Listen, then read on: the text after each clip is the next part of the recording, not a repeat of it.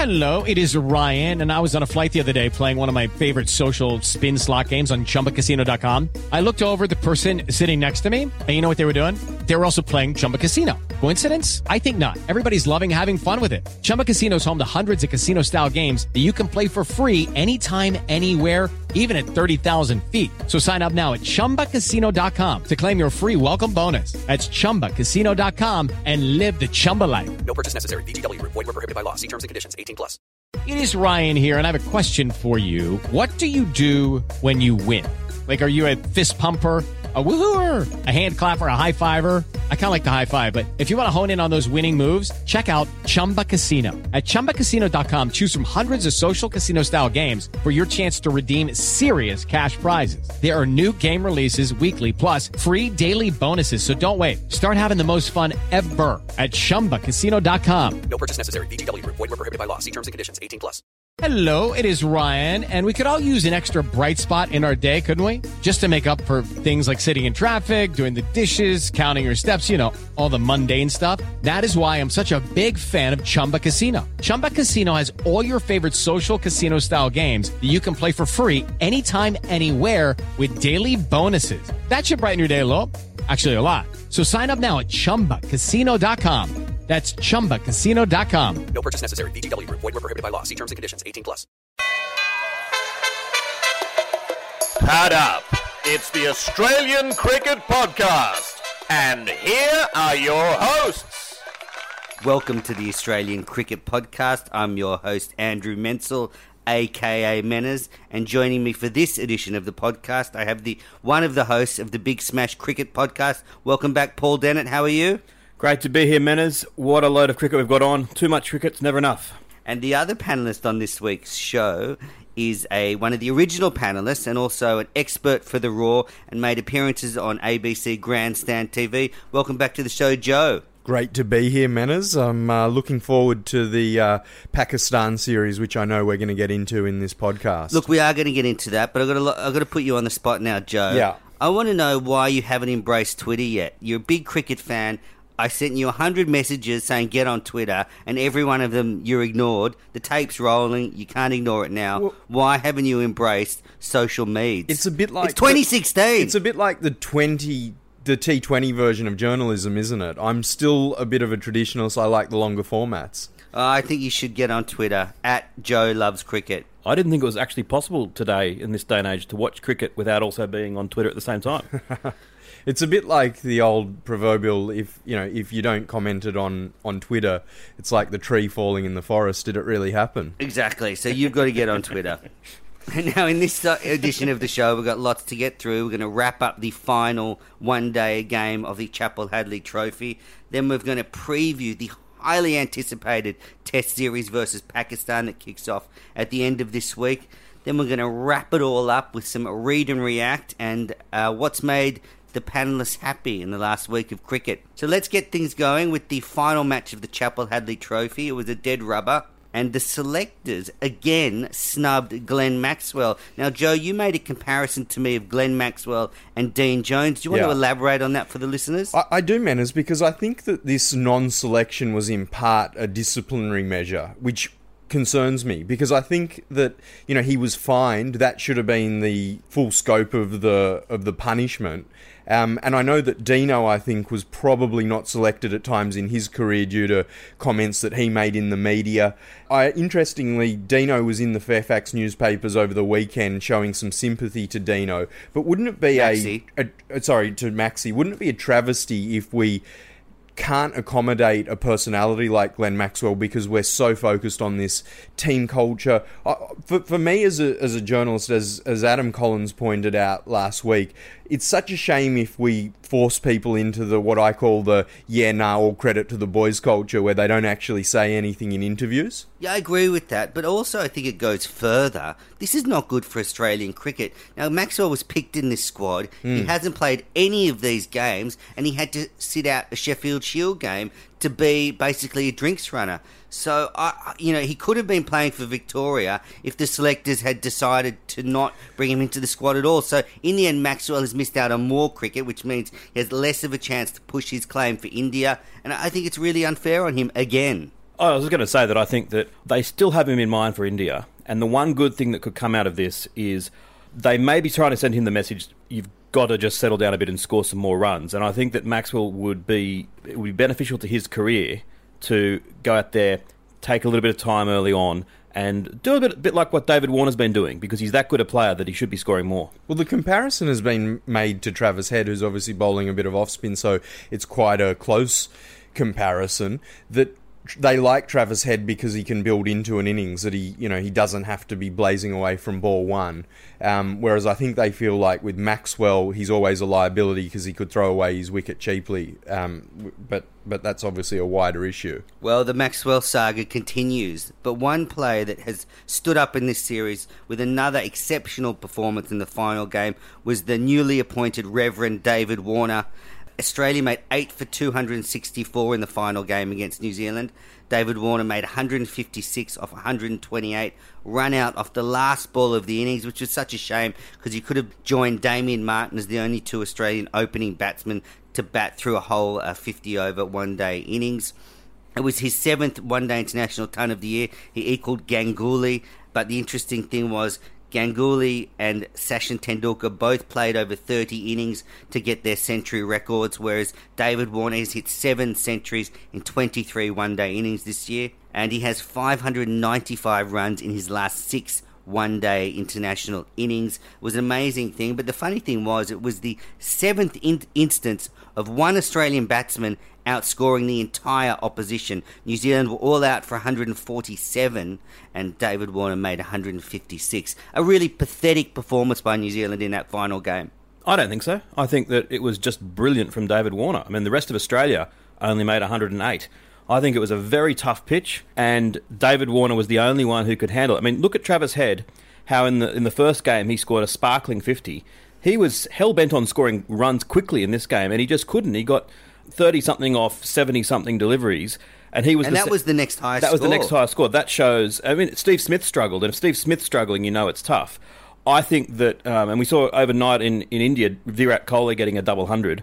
I think that we've got two players in Warner and Kohli who are finally now fully blossoming, and Warner may well be the best batsman in the world. Yeah, Aaron Finch had a lean series, um, puts his position a little bit under the spotlight with Khawaja knocking on the door. And then George Bailey had an up and down series with his weird stance. What do we make of that with his basically his back to the bowler? Well, it's bizarre. You know, this late in your career to change it like that and to make it a talking point as well when the, he's already a little bit on the outer. Um, obviously, he's doing it for technical reasons, but it, it- I don't know. It's not, it's not the greatest of looks, I don't think. Yeah, and, and I think for me, Finch and Bailey look to be taking up spots that Khawaja and Maxwell could hold down. I think that they are the longer term options in that batting lineup. You know, I think Bailey is now getting on a little bit. He captained the side for a period, but I would say his um, his uh, one day career is in its twilight at best. Yeah, I'm not prepared to draw a line through Bales yet. Uh, but I think Finch is another one though. When he looks bad, he looks terrible. But then, not so long ago, he was one of our most consistent bats in one-day cricket recently. So he's, he's a funny one. There's actually the idea of Maxwell opening in one day internationals has been floated by some in the media. Well, What it's do you been think floated by some in this very room, Joe. I know you probably haven't gone back and listened to some of the first times Paul was on the show, but Paul, you'd obviously like to see Maxwell up the top there instead of Finch. Well, I'm such a. Um, I- I'm so far beyond the norm. Paul is glowing Yeah. right now with in his face after Joe brought that up. I want Maxwell to be opening. I want Maxwell to be opening the Test matches. I'm not kidding. Um, so yeah, for him opening the one days, oh, absolutely, he should, certainly should be. So, um, a bad performance by New Zealand. Whatever Paul says is they should have got more than 147. They didn't. Stark took three for 34. Faulkner two for 26. Head two for 37. Cummins two for 26. And the series ended fittingly with Steve Smith taking another stunning catch at slip of Paddy Cummins to end the series. And um, Joe, you wanted to talk a bit about Paddy Cummins? Yeah, I think I'm a, a, a known Pat Cummins devotee, Menners, um, and great to see him back in the, the green and gold. Um, I, particularly encouraging to me was the fact that he was easily producing 150 k's an hour. Um, he can move the ball away from the right hander um, in the air, and he produces that ball that can get up off a length. That to me is the the holy trinity of fast bowling. And there is now talk of rushing him back into the Australian Test squad. I mean, the Mark Waugh has said the plan was to reintroduce him through T20 and then a Shield game later in the series. But what do you think about rushing him back into perhaps even India? It would be a, a, that would be a sort of a, a, put a lot of stress on on what has proven to be, um, you know, a young and, and volatile body. No, I'm not a fan of rushing him back into the international fold. I think it's time for Pat Cummins to play some Sheffield Shield cricket. Yeah. Doesn't have to be a lot, but I'd like to see him string a few games together and just prove that he can not only fitness wise do it, but also have the discipline to bowl long spells. I mean, he's unproven. You know, what if it's a tough day in the field and a batting side gets away? Can Pat Cummins deliver, you know, 15, 20 overs of good, solid, fast bowling? And I think what's been good for most fast bowlers should be good for him. Prove yourself at state level. Agree, man. And if I was being, um, if it was an Ashes series coming up where you know English conditions would really suit him if we if we were touring England, I'd be tempted to say let's throw all that out and just pick him anyway. But given that we're going to India, fast bowlers obviously struggle in India. I think that would be um, a very bad mistake to pick him for that series. One standout from that final one day international was the paltry crowd that turned up to apparently the nation's sporting capitals, MCG. Only a tick over 20,000 turned up to the MCG, and my research tells me that you can always take off 10% of that figure, so probably not even 20,000 people turned up to the MCG. And both captains were asked about the scheduling and were they disappointed with the crowd. And, and both Mr. Uninteresting Kane Williamson and Steve Smith said that it would be better if these games had a broader context. I think it shows that Melbourne is the sporting capital of Australia that that many turned up at all. You're just going to argue with everything I say today, aren't No, you? I've got. To, I'm pretty angry about the uh, the These the- notes. You're angry at me? No, I'm not angry at you. I'm angry at the MCG and Cricket Australia that they talked about all you know lowering the prices this year. Well, the prices for the um, the one day is at the MCG this year: platinum 143, gold 122 dollars, silver 71, bronze 51, reserved 30. And to that, you add a meaningless, meaningless, a meaningful seven dollars um, processing fee. Now, the the cheapest two categories, reserved and bronze, I wouldn't sit there. It's sitting, you're exposed, you're getting a poor view. It's seven or eight hours. It's not worth it. A decent ticket at seventy one dollars as the minimum is just too much. There's just no way, and go up to the top at one hundred and forty three dollars. That's not um, you're not you're not sitting in a sumptuous comfort. Still just a plastic seat. I've sat in those seats. They're good seats It's not luxury. it's a game of one day cricket. As, as much of a cricket fan as I am, I can't justify paying $143. Those ticket prices should be halved. There's no way that they can. And I know that's not going to make the crowd suddenly double, but it's just bad, a sign of bad faith to turn up. Um, a pitch that was substandard, in my opinion. Warner made a game of it because he was so brilliant. Everyone else couldn't uh, couldn't get it off the square. If it was without Warner, it would have been a horribly boring game. To pay that much to turn up for that for a, a meaningless series, good on Melbourne for twenty thousand. Well, well said, Paul. Geoff Lemon started this dialogue last summer about the ticket prices. But if you're sitting on the fence and thinking, should I go out or shouldn't I? And it's 140 odd bucks to sit in the shade and a decent seat, or I can stay at home for nothing and watch it on TV. Mm. I think it's it's def- definitely a good point. Can I just bring the, the topic conversation back to the on field action? And I was so glad to see us pick a full strength team in, in what we traditionally call a dead rubber, because I think the importance of that is, you know, as Steve as Steve Waugh used to call, sort of putting the throat, putting your, your foot on the opponent's throat, is just keeping the momentum up through the summer, and particularly, you know, for the fast bowlers, Glenn Glenn McGrath and you know I know other great fast bowlers have said that it's so important for those guys to sort of you know feel good about their rhythm, um, and the best way to do that is by continuing to play through the And- summer. And the facts are Australia won, won four games of cricket in a row after Yeah. losing seven in a row. So it's, it's a big turnaround. But I want to m- move on from the Chappell-Hadlee Trophy. Australia have regained the trophy. It is back in the trophy cabinet. Thanks, Bob. And we will be playing for that at the end of the summer in New Zealand. So enjoy the six weeks we have with the Chappell-Hadlee Trophy.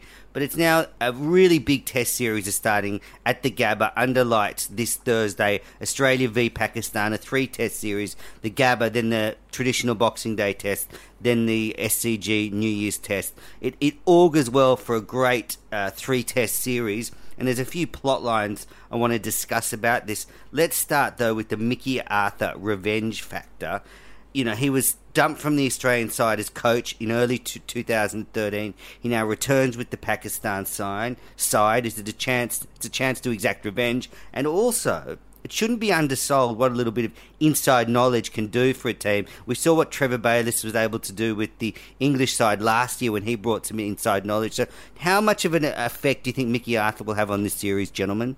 Well, I think on actual you know knowledge of players, very little because there's not too many people who are still in the side from the Mickey Arthur. Well, period. the big ones are Smith, Warner, Smith and Warner. you know, Yeah, your two best batsmen. If he, if he has some um, strategies to uh, get get them out early, then that's that's that's a huge. They're two big wickets.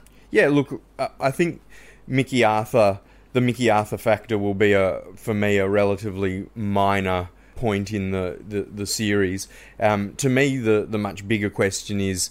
Um, can Pakistan live up to expectations? They have been a side that has been inconsistent in the past. I think they've now got a pretty good run of form for the last 24 months, but in Australian conditions, um, can they produce their best? Paul, what do you think about Mickey Arthur? It's funny, I was just reading Brad Haddin's book and the way that he characterised what the team was like when he returned to the Australian setup when Mickey Arthur was coach. It was like the Australian players regarded him as a bit of a joke, that he just seemed out of his depth, that he was a, a well meaning person who had turned it into a kindergarten. I think the Australians would just regard him as, oh, Mickey's back, um, genial fool who wasn't good enough to coach us and not give him a second's thought. For him, obviously, there'd be a huge um, desire for to, to, to prove that he can coach, but uh, you know, I think I don't think he'll have a, a hell of a lot of effect on the series. Now, one element of the Pakistan side that worries me is the age of their two star batsmen. We have Misbah-ul-Haq and Younis Khan coming out here. Misbah-ul-Haq is 42, so guys, we could still be playing Test cricket, and he averages 48 in Test cricket. And he's one of the great stories of middle-aged men's success. And he, he did score the fast, equaled the fastest ever Test century against Australia two years ago. At the time, BMAC's now gone past that. But I worry whether Misbah Haq can keep that form up on the quick bouncy decks of Australia. I hope he can, just for the reason you stated above. While ever he's playing, there is hope for us all. That um, a man well into his 40s, still playing at the top level and playing well, it's a, it's a wonderful story. Um, I, I think the bigger problem is his, is his, is his younger partner, young um, Younis Khan, who's 39. He- was is really starting to look uh, as though he's past it at Test level. He got a couple of runs in the in the in the tour game that's going on at the moment. I think he's the concern because he's got the the record of true greatness. I think it's a shadow of his former self that's arriving on our shores. Well, Younis Khan averages 53 in Test cricket with 33 Test centuries. He's played three Tests on Australian soil and averages 43. So he's got a sort of decent re- record. Misbah Al Haq averages 25. But I guess that's what worries me is two pillars of their batting lineup on these quick, bouncy decks facing the pace of Stark and Hazlewood, how they'll cope with that. I'm going to go out on a limb. He averages 53. I don't think he'll score 53 runs total in this series. Big call from Paul Dennett. Younis Khan to not. Well, if he does, if, look, that'll be the end of his career because he had a horror tour of New Zealand. I don't think he'll get picked again if he, he scores under 53 runs in possible six Test innings. But I think the Pakistan bowling attack poses the biggest threat for the Australian side. You've got a mix that Australia does not cope with: pace and swing, and a really classy leg spinning in Yasir Shah to come on. And that's the real danger stuff for Australian cricket in this series. Yeah, absolutely. Yasir Shah, I think, is probably the first international leg spinner that can really turn it square like leg like Warney used to, and we know how well Warney performed on the the Gabba pitch. So I'm expecting a, a big performance from Yasir Shah. Can I give you some figures to back up what you're talking about? In 20 matches, 20 test matches, he has 116 test wickets.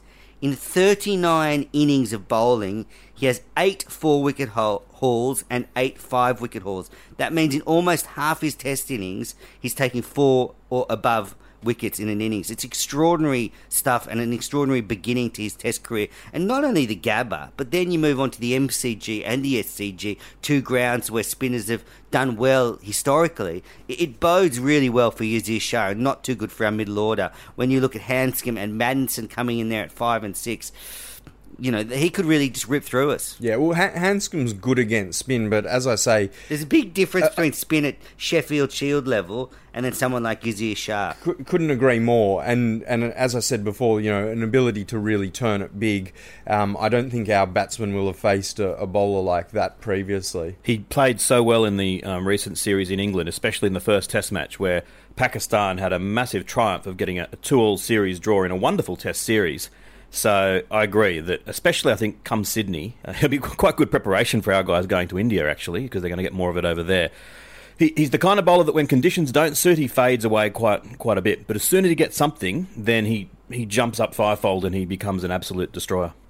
There's a stable of dangerous fast bowlers that Pakistan have brought with them. They also bring some interesting plot lines. Mah- Muhammad Amir, he copped a little bit from the English crowds. What do we think the reception will be from the Australian crowds? I don't think it'll be too bad. I think that the the story is well known among cricketing fans uh, of him being rubbed out for um, for spot fixing. But I think there'll be enough people turning up that it's kind of faded into obscurity a little bit. There won't be enough of momentum to really for the crowd to really boo him too much. I don't think. I've actually always thought that he was hard, harshly treated Agreed. in that affair because it was a setup by a, a UK tabloid. I think he was 19 at the time. His captain was in on it.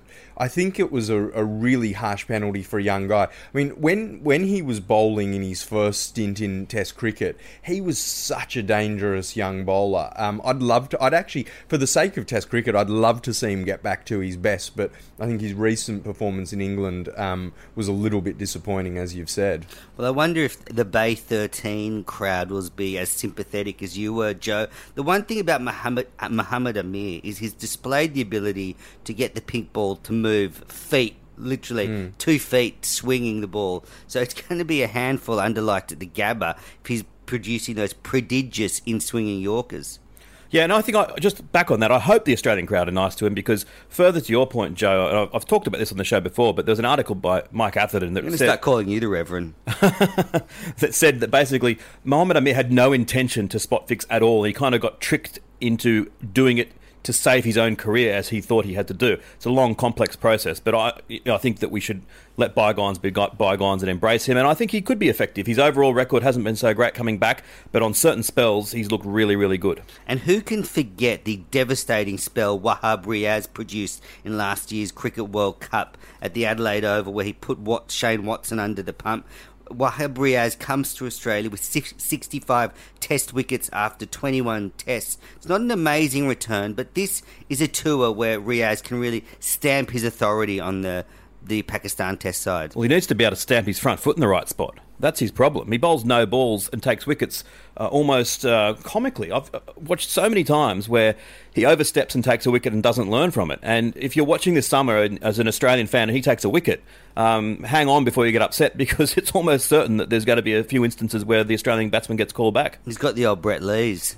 Um, so Wahab Riaz is a real danger man. Rahit Rahat Ali, uh, he had an up and down tour of England, but another left arm quick that moves the ball around. So, as I said, I think this attack poses threats. Now, it's these- better than its numbers look like as well. Sorry to jump in No. because they play so many of their games on those dead pitches in the UAE that uh, some of their bowling averages aren't all that exciting on paper. But when you have to play game after game where there's not much on offer, it will be a real pleasure for them to come and bowl on the Gabba. I think. Now, the Australians named an unchanged 12 for the Gabba test.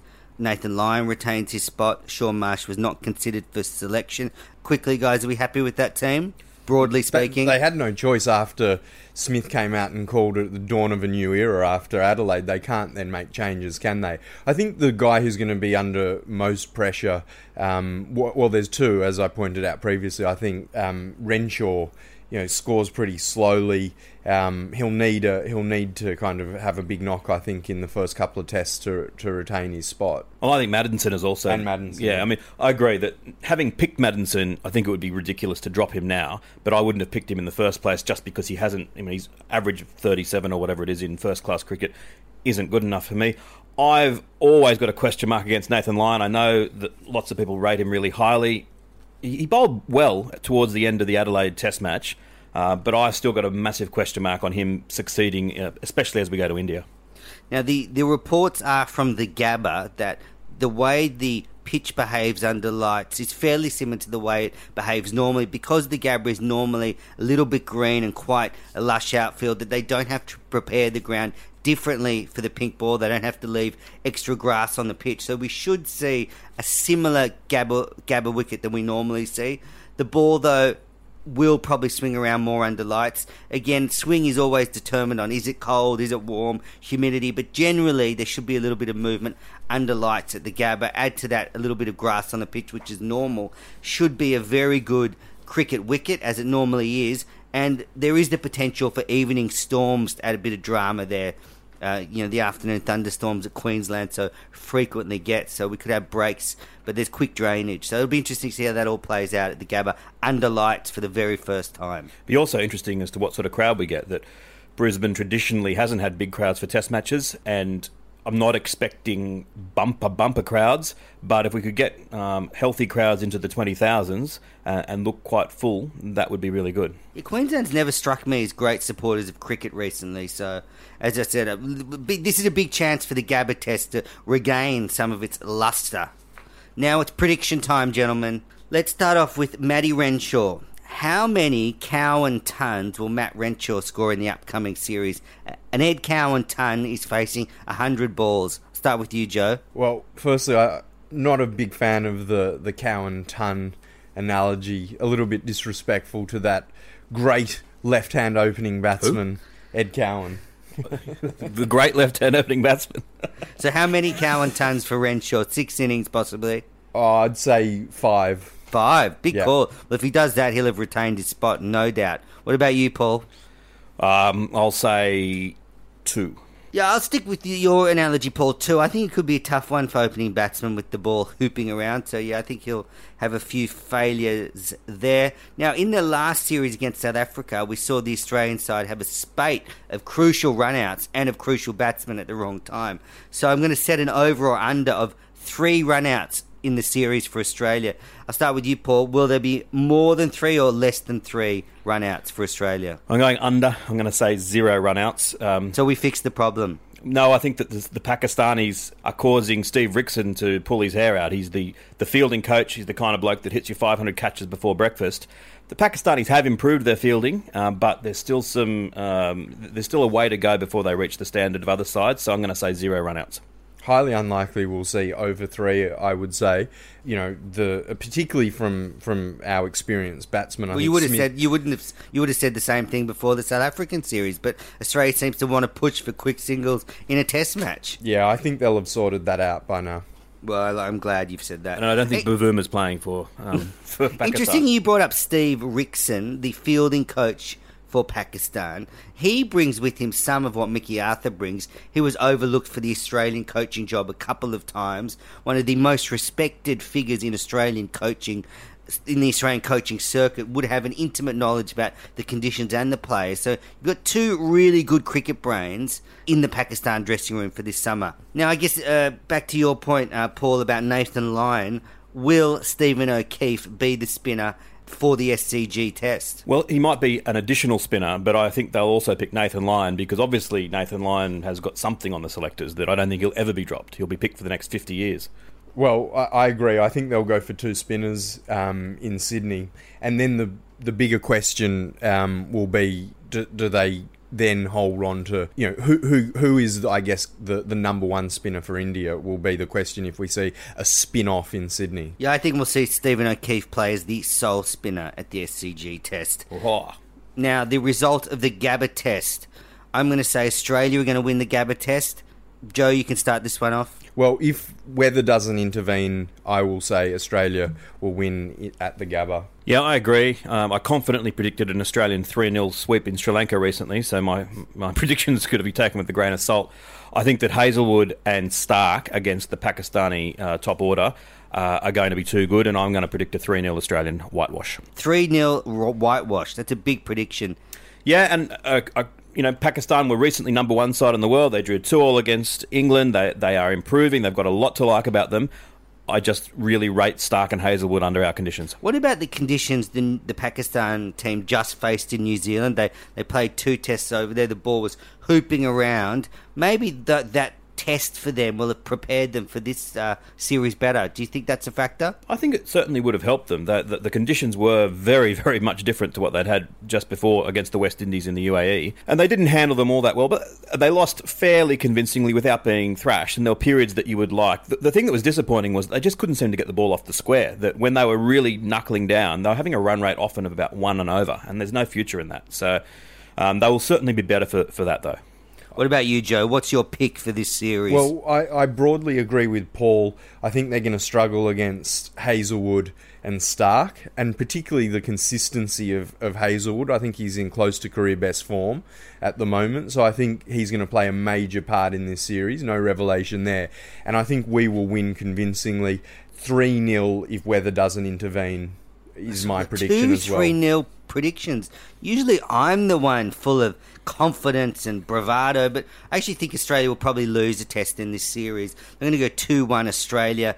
Yasir Shah will will will get through us a couple of times, and if it happens to be in the Melbourne on the last day or Sydney where he's bowling, I think we could be in real trouble. So I'm going to go two one Australia in this series, and that if Pakistan were to win a Test match, it would still be a relatively good achievement for them, uh, noting their poor performance on Australian soil historically. Well, let's move on now. Before we go on, let's go on to the Have a Go Ya Mug promotion. Uh, if you can go on to iTunes and leave a review for the Australian Cricket Podcast, you will be going the draw for a Have a Go Ya Mug mug. And um, if you can email me when you leave the review, so I can, so I know that you've left a review because I can only see the Australian store. And if look, if that's too complicated, go and subscribe to the show on Patreon for five dollars a month or more, and you will get a mug straight away. Uh, we've had two really good reviews this week, Joe, and I'll get you to pick out the winner. There's uh, an English and an Australian entrant. Drum roll, Menners, as I reach into the cup, and the winner is Singai. And what Singai had to say about the Australian Cricket Podcast is love it, look forward to each ep. Menners keeps things moving, and all panelists are not afraid to have an opinion. And it's clear they're passionate about Aussie cricket. Great variety of segments. Well, isn't he a good judge of a cricket podcast? You're great bloke. So, listeners, thank you so much. Take the time, subscribe to the show, email us, get on Twitter. Joe will be on Twitter eventually. You can also find the show on Facebook as the Australian Cricket Podcast. And just a quick reminder if you haven't already done it, go and subscribe to the Big Smash Cricket Podcast, the newest podcast coming out of these studios, all about the BBL and WBBL. Uh, so, subscribe to the Big Smash Cricket Podcast. Oh, and Gerrard then looked as though he kicked back at Ander Herrera, and Martin Atkinson, I think, has got the red card out. Well, that didn't last long. Welcome back to the Australian Cricket Podcast. I'm here with Joe and Paul, and that was a red card being dished out in football, and we could see the very same thing happen in cricket soon after the MCC World Cricket Committee met last week, and one of the things on their agenda was adding red and yellow cards to cricket uh, right up to the top level. What do we think of that uh, initiative, gentlemen? I think it's a it's a good one. I don't know that they're going to add red and yellow cards. I don't think it's got that detailed yet. I think they've just um, introduced the capacity for sending a player off. I think it's mainly to at the lower levels of the game where there's been too much abuse that's been going on, and we're probably never going to see one used at international level, or very very rarely. It's a good thing to have in there so that there's a there's a line that can't be crossed. One one thing that was interesting was that forty percent of umpires surveyed said that they conceded giving up the role due to abuse they received by players. So obviously that's a lower level thing, but we don't want people being scared away from the game because of uh, players that can't pull their head in on the field, do we, Joe? No, and I think that addressing um, the the scourge of sledging at the lower levels of cricket is probably a, a good thing because it's something that I guess gets in, ingrained in, in people at an early age. Um, and yes, we need to we need to respect our officials um, because without them we, we don't have a game to play. Yeah, absolutely. That's appalling, really, that that many I mean, abuse in a game of cricket at low levels. Having played lots of sort of low level cricket myself, whenever we got an official umpire turning up, even if he was 110 and blind, it was just such a pleasure rather than having the batting side having to do it and then there's all sorts of conflicts of interest and it's it's just so much nicer when you get an official umpire. And any player out there who's ever abused one of them, um, really come on. I wonder what international players would come close to being sent off with a red card. I put that football incident because I mean, going back in history, you might have that time where Miandad kicked Lillee, and or Lillee kicked Miandad, and Miandad pulled the bat up to hit him. That might have been a red card if if that rule was around then, but you wouldn't see it too often where players get physical enough for a red card at international level. It was also against spectators, and so technically Andrew Symonds, when he's crash tackled the streaker um, a few years ago, might have got a red card, as would Greg Chappell all those years ago when the streaker came out and Greg Chappell offered him his hand and then proceeded to clasp hold of his hand so he could beat him about the buttocks for a few minutes. So we've gone full throttle. Now what we're we're into read and react now. We're talking about the MCC World Cricket Committee. They're a, a team of experts on cricket that meet to recommend initiatives to the ICC that actually don't actually make changes, but they recommend things for the ICC to then uh, make a, a law of the game. One thing they talked about was putting limits on bat sizes from the total width to the width of the edge. And the bat makers said that even if they do this, it shouldn't change the effect too much because the bat makers will go back to using a denser wood. Uh, to, so you won't see much change, I think, at the top level. Do we think this is needed? You know, I, I often find it strange that when they talk about David Warner's bat and they do the close up of it and they say, oh, you know, it's such a huge piece of wood. Why then is everyone not using a, a similar bat if the pickup is so light? So, um, you know, look, I think the, the bats have evolved. Um, it But, but happens. how in- far can they keep going? I mean, eventually you're just going to literally have someone walking out with a tree trunk. I mean, they have to have some sort of limits on them. But it happens in every sport. I mean, you know, tennis has gone from wooden rackets to graphite to, to new um, materials. I think, you know, the, the game is evolving. You can't stop that. And I think uh, bat manufacturers coming up with new ways to, to create light pickups, I think has probably been a good thing for the entertainment factor in cricket. I agree, but I think that there is a point at which you don't want to go any further than, and I think this is a good thing that. The, the tennis and golf analogies, the difference is there that it's, um, you know, tennis racket, tennis you each have the same racket, um, whereas in here it's the balance between bat and ball. I think what you don't want to see is too many leading edges going for four or top edges going for six. The entertainment value has certainly been enhanced, but I think now is about the right time to say let's not go any further. And there's a safety issue of bowlers, balls being hit back at them, umpires. Obviously, the bigger bats, the It's harder true. the ball's going to come back. We've heard some some very left field comments in the last week about the need for umpires and possibly even bowlers to wear helmets from the Channel Nine commentary. I thought Ian he- that was one of the poorer form poorer pieces of commentary from Ian Healy over the, the, the past series. I mean, look, it does sound outla- outlandish, perhaps, but you know, I'm a big baseball fan, and they do. They're working on a kind of helmet for pitchers to protect their head, so they can pitch and have some But they're headwear. So it's not- stationary, so yeah, it's I know, but different. they still they're not really stationary if you look at their actions. So yeah, it look it sounded more outlandish than I think it was. I think the thing, Joe, is I agree. It, it sounds outlandish, and it, the idea of a bowler running in in a helmet. You know, well, that was the question that you once asked: How do you bowl to Clive Lloyd? And the answer was in a helmet. But um, there will come a time you think when something does happen. When you see the replays of a batsman who's absolutely middled one, it goes past the bowler before the bowler can react in any way. What happens when that one of those goes straight into the, the bowler's nose or temple, Temple, and yep. causes grievous um, grievous harm or into the umpire?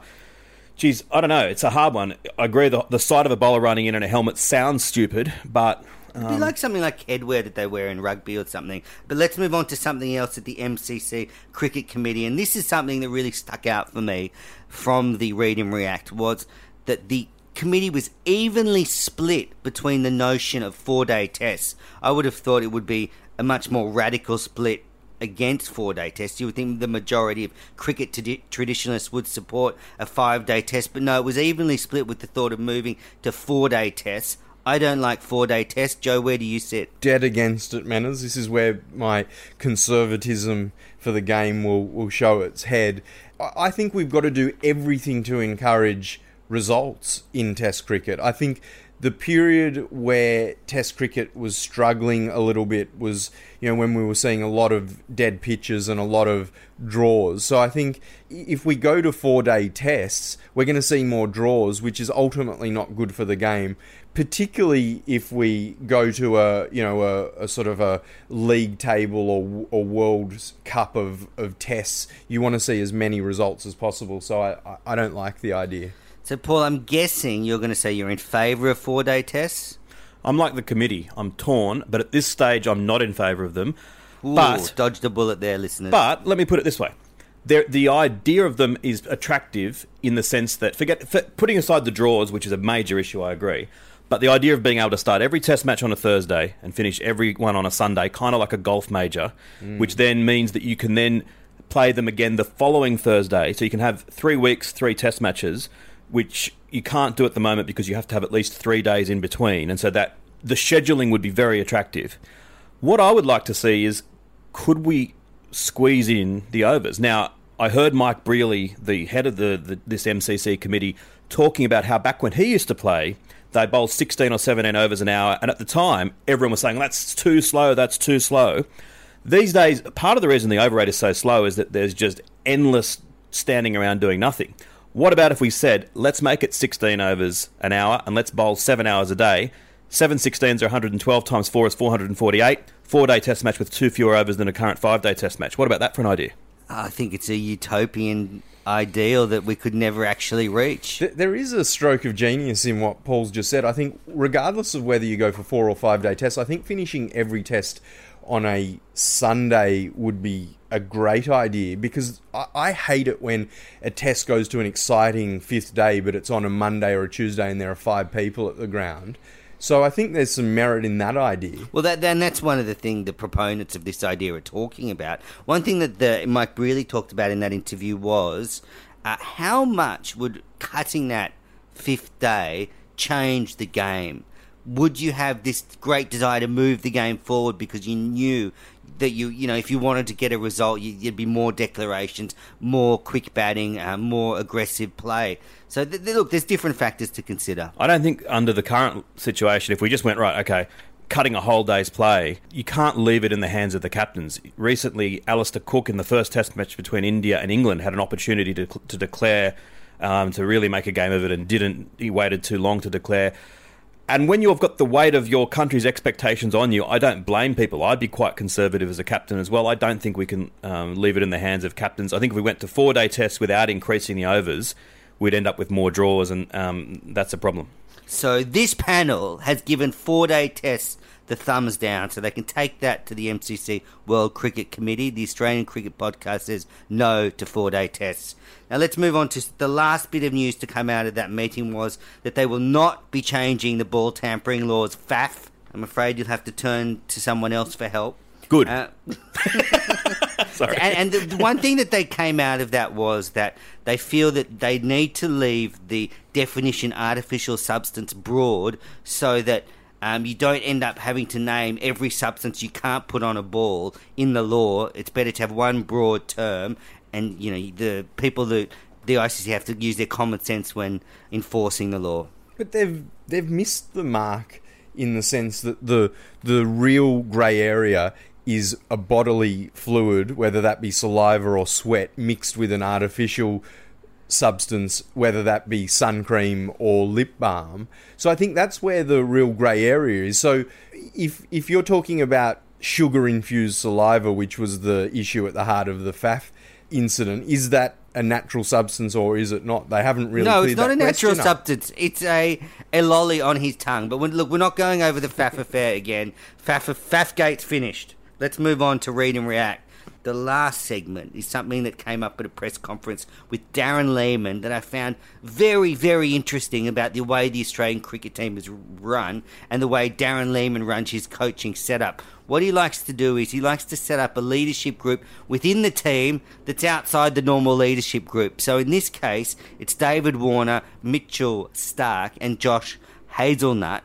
That nickname has stuck, by the way. It was on the front page of a major Sydney newspaper. Hazelnut, Starc, and Warner have a secondary leadership group, and they're the ones that decided on giving Maxwell his fine. And they have this group so that if there is a problem with the coach or the captain, there is an avenue for players to go to.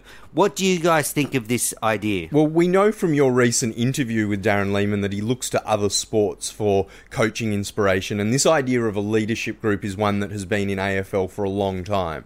Um, and I know um, Menners that it, it has worked really well there. I think the, the advantage of it is you avoid possible scenarios where you have one on one issues with captain and player. And we saw that with, you know, Michael Slater and Steve Waugh. We saw it possibly with Michael Clarke and and and Everybody. uh, well, but, but but particularly the the well publicised issue with Simon Katich. So I I like the idea, and and you'll you'll notice that in this iteration of the leadership group, it is purely a blue baggers leadership group. You noticed, definitely. uh, Lehmann said about when he was asked about this that he thinks the best teams are run by the senior players, and this gives them that vehicle. I just don't know if it's too, too much leadership. You've got Smith, who's supposed to be the leader. Then you've got Darren Lehmann, who's supposed to be a leader. Then you've got David Warner, the vice captain. Why do you need another committee to, to decide on things? I don't think it's a bad idea. I mean, flippantly, I knew you'd disagree with me. flippantly, I think that you know it is very Aussie rules focused, and that I mean, South Australian Darren Lehmann probably thinks that a leadership group is the most natural thing in the world. But um, I, I like a bit of a rugby league mentality to it to, to be alongside us, or we know a few atrocities to, to balance out this wholesomeness of a leadership group. Yeah, well, I'm not a big fan. Now, that was Read and React this week. This week, there is no commentary critique segment because there's not, there's no real new material, but the next test match sees the beginning of Triple M's foray into test cricket, and I guarantee we'll be giving them our analysis and critique in the next show. You guys will be listening to the Triple M network, won't you, to hear their test cricket coverage? I'll definitely give it a try. I think it's wonderful that uh, um, that we're now going to have three networks on radio covering the Test cricket. How good I is think, that? I think it's wonderful, more material for the critique segment. What Yeah. about you, Joe? I'll, I'll definitely be uh, sampling it, and I think again interesting to note that in this era of you know new mediums, that the the radio still has real relevance for, for cricket commentary. Well, live sport is just one of those few areas where commercial networks, both radio and TV, can get people watching a live event and therefore sell valuable advertising. There's not many areas now where people will watch a live TV event. And I think in prospect, the Triple M coverage that it's going to have some people outside cricket, some comedians and, and whatever else, it could go one of two ways. I think if the comedians are there trying to just put gags in all the time, it won't work. But if usually comedians are very interesting people, even when they're not trying to be funny. If you get a comedian who is a cricket lover, just talking about the game, you know, in an interested and interesting way, I think it could be a breath of fresh air. And if the occasional humorous thing comes up, then so be it. That'd be cool. I hope they don't push the envelope too much and make it too contrived for humour. It harks my mind back to the 90s, I think, when like Roy and HG used to cover some of the one day games, the, the, the World Series finals and stuff. And I would always tune into them. Maybe I wouldn't listen to a whole game, but just an hour of them with their nicknames for the players and a few anecdotes would just liven up the coverage. But we're going to end the Australian Cricket Podcast with the segment What Has Made Us Happy in the Last Week, cricket related, Joe. I'm looking at you.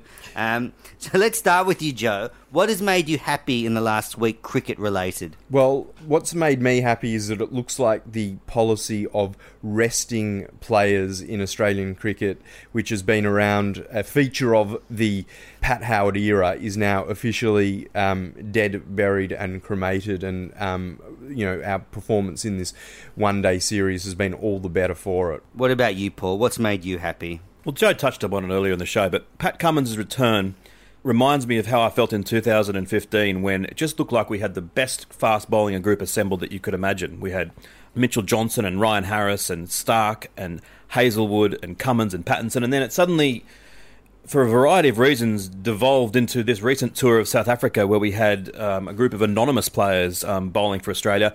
It looks like that's coming back together, and it's not beyond the realms of possibility that come the first test of the Ashes next summer, we could have the holy uh, quartet of um, Hazlewood, Starc, Cummins, and Pattinson. How good would that be? Well, that's a really, I echo that sentiment. It's exciting times for the fast bowlers.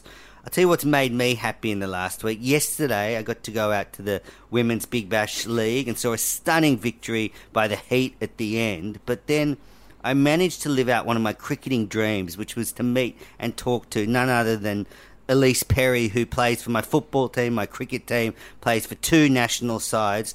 So I got to cross off one of my cricketing dreams to meet Ellyse Perry. So that's what made has made me happy in the last week. And you got to interview her as well. Yep, got to have a chat with her about cricket and grilled her about her captaincy. So obviously, um, I I wasn't too starstruck. All right, listeners. Well, thanks for downloading the Australian Cricket Podcast this week. Joe, thanks for coming in. Great to be here, Menners, and uh, looking forward to uh, the the Test series getting underway. Paul, thanks for coming in. Thanks, guys. And uh, enjoy the Test series against Pakistan. And we will be back next week with the Australian Cricket Podcast.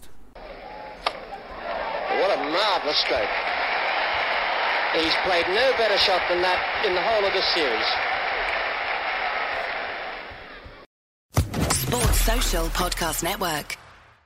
Step into the world of power, loyalty, and luck. I'm gonna make him an offer he can't refuse. With family, cannolis, and spins mean everything. Now, you wanna get mixed up in the family business. Introducing The Godfather at ChumbaCasino.com. Test your luck in the shadowy world of The Godfather slot. Someday, I will call upon you to do a service for me. Play The Godfather now at ChumbaCasino.com. Welcome to the family. No purchase necessary. VGW Group. Void where prohibited by law. 18 plus. Terms and conditions apply.